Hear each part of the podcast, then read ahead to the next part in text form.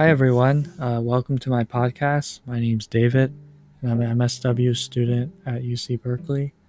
Um, in each episode, I'll be talking about social work, uh, graduate school, productivity, or self care. And I hope that you get a better sense of what social workers do and ultimately consider social work as a career. Um, this is a very hard but fulfilling profession. And call me biased, but I love what I do. I love social work. So let's begin. So, in this episode, I want to talk about social work and I want to talk about what it means to advocate for your clients, right?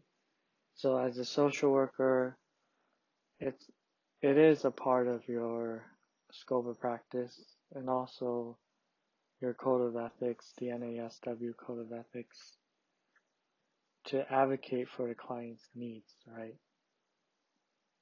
But at the same time, promote their self determination.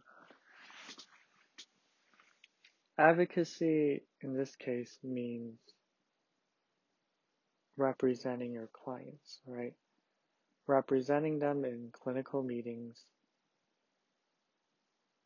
representing them whenever you talk about ethical dilemmas, representing them when they're in crisis, uh, representing them when you talk to them, because there are times where you talk to your clients and they end up doing things that are against their their best interests, right? Like for example, they you've done everything you could to schedule appointments for them to get their entitlements established, right?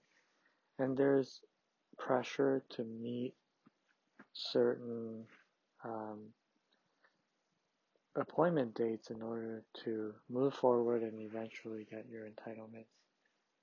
But as a client, you're feeling like this is too fast, you're feeling overwhelmed, but you still want to get services, right? And so you're at a place where you're just being iffy about what to do and you end up, you know, not doing something, right? You end up just being paralyzed, not showing up, not being responsive, worried that you might disappoint me as your social worker and you're just you know at a standstill right you want change you talk about change but comes to doing it you're just not ready yet right so as a social worker i look at your situation and i say yes i get it i respect the right to self-determination but i also let my clients know that hey, we're on the right track right now. And this is part of the process of getting your entitlements, right? It doesn't happen overnight. When you want to get your entitlements established, you're going to need to follow the process, right? And trust the process. And if you don't follow through you don't get your entitlements, right? You end up with nothing. Uh, and we're gonna have to start this all over, right? I don't think that's in your, I don't think that's what you want, right? Maybe that's what you want now, but what about tomorrow? What about the next day? Because if you miss today's appointment date, you're just you're gonna have to start over. There's just no other way of saying it. Let me just be very blunt with you, right? And so we can go right now together to the office to see an eligibility worker so that they can help you establish your entitlements. We're a step closer towards reaching your goals, right? And we're going to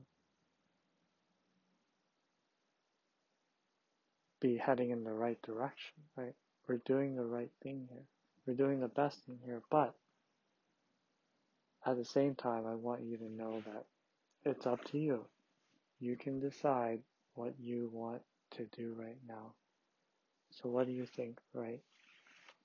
So what I did there was an example of, you know, advocating for a client, right? I wouldn't say it as long as I would say it, uh, you know, just now in this, in this, uh, episode, um, of the podcast, but I'll say something along those lines, right? Sometimes you can just say in a couple sentences. Sometimes you have to elaborate, right? It just depends on the client's level of functioning. Um, for people who are lower functioning, I tend to use less words, but for people who are higher functioning, I tend to be more articulate, right? And try to show them insights uh, on on reasons they, they should get their entitlements established sooner rather than later. Um, so it's, you know, as you can see, it's very nuanced between everyone. And you, and you try to be as sensitive as you could to, to where people are at. Um, that's the kind of advocacy that social workers do every day that goes unseen, right? That goes unnoticed by people that don't understand what social workers do, right? And I get it, right? Not everyone's a social worker. Everyone has different career paths and different interests and they they they specialize in that too, right? But I specialize in social work and specifically talking about in today's episode how to advocate for for your clients. Uh, and it's a very rewarding experience, right? When you see clients go through their treatment plan and they eventually reach it, right? It's very gratifying, very satisfying. Um, and it's not that scary, actually. From my experiences of helping clients navigate the system, Clients eventually realize that this is not a scary experience to go through, but this is a very necessary part of it. And depending on your level of functioning, it may take you a week, it may take you a month, it could take you a year, years. Um, everyone's different, right? And when it comes to advocacy too, um, you know, going back to what I said earlier about advocating for clients during meetings, right? So bringing up those complicated cases, right? And using the case conceptualization format to to discuss to discuss excuse me to discuss the the the client situation right and ask for recommendations on what to do because there's just no easy answer in those uh, in those meetings. And sometimes it's simply about venting right and letting it out letting your supervisor and your coworkers know what's going on how it makes you feel and what kind of support that you need in order to help the client uh, get back on their feet, right? So it's a very therapeutic space during clinical meetings to talk about complicated cases. That's one of my favorite things to do in social work, being in those meetings and just enjoying the conversations that flow out of it. Oh, there's a fire truck. Yeah, why is there a fire truck right now? it's pretty loud, I'm sorry.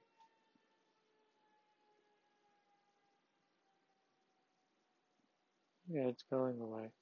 Um, so, so that's advocacy in an agency during clinical meetings. And earlier we talked about advocating for the client's best interests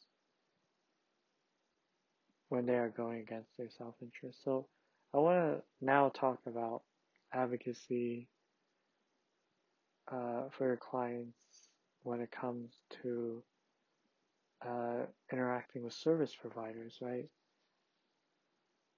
One of the lessons that I learned from a clinician that I was working with in the past is that sometimes when it comes to advocacy, it's about negotiation, right?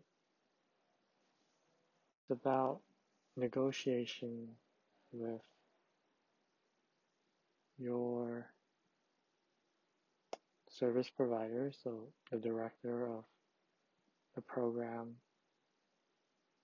that you are engaging with, and letting them know that given the client's symptomatic behaviors, if they are discharged right now from the hospital, they are discharged from a residential treatment program, that they could end up relapsing, right?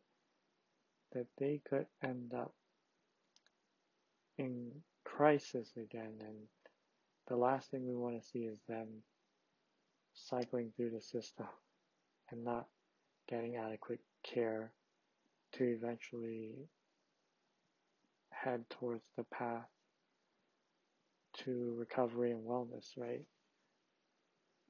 We want to let the the service provider know that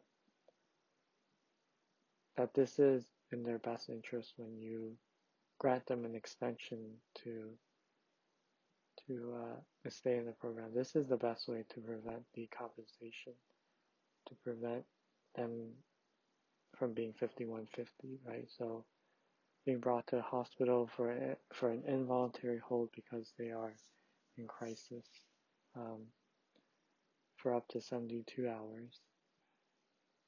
And sometimes the director of the programs will be on your side and say, yes, we will support you and we will grant the client an extension.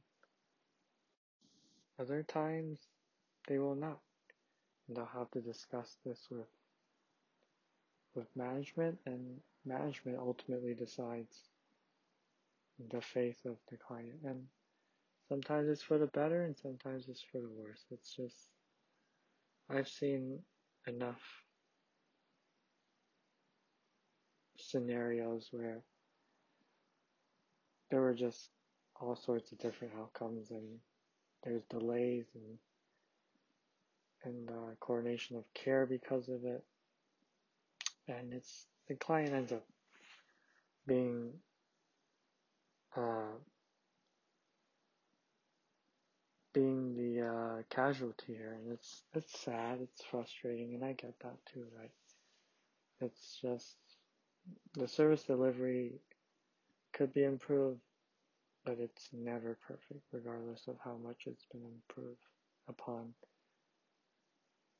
But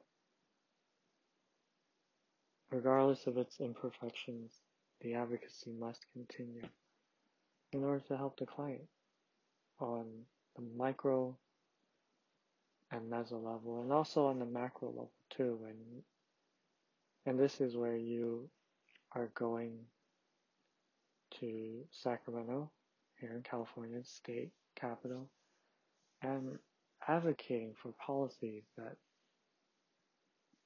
that will bring in more funding for mental health services, for primary care services, for substance use treatment services.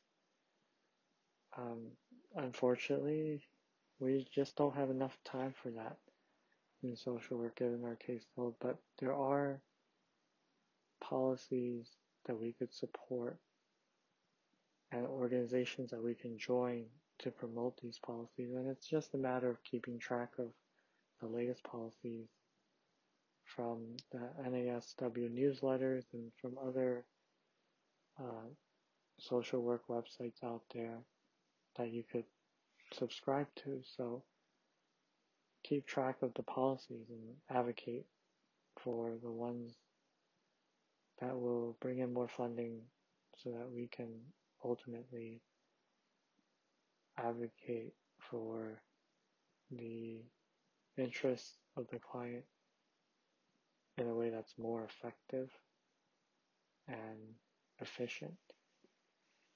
So, with that said, um, thank you again for listening to this episode, and uh, I'll talk to you later. Have a good day. Bye.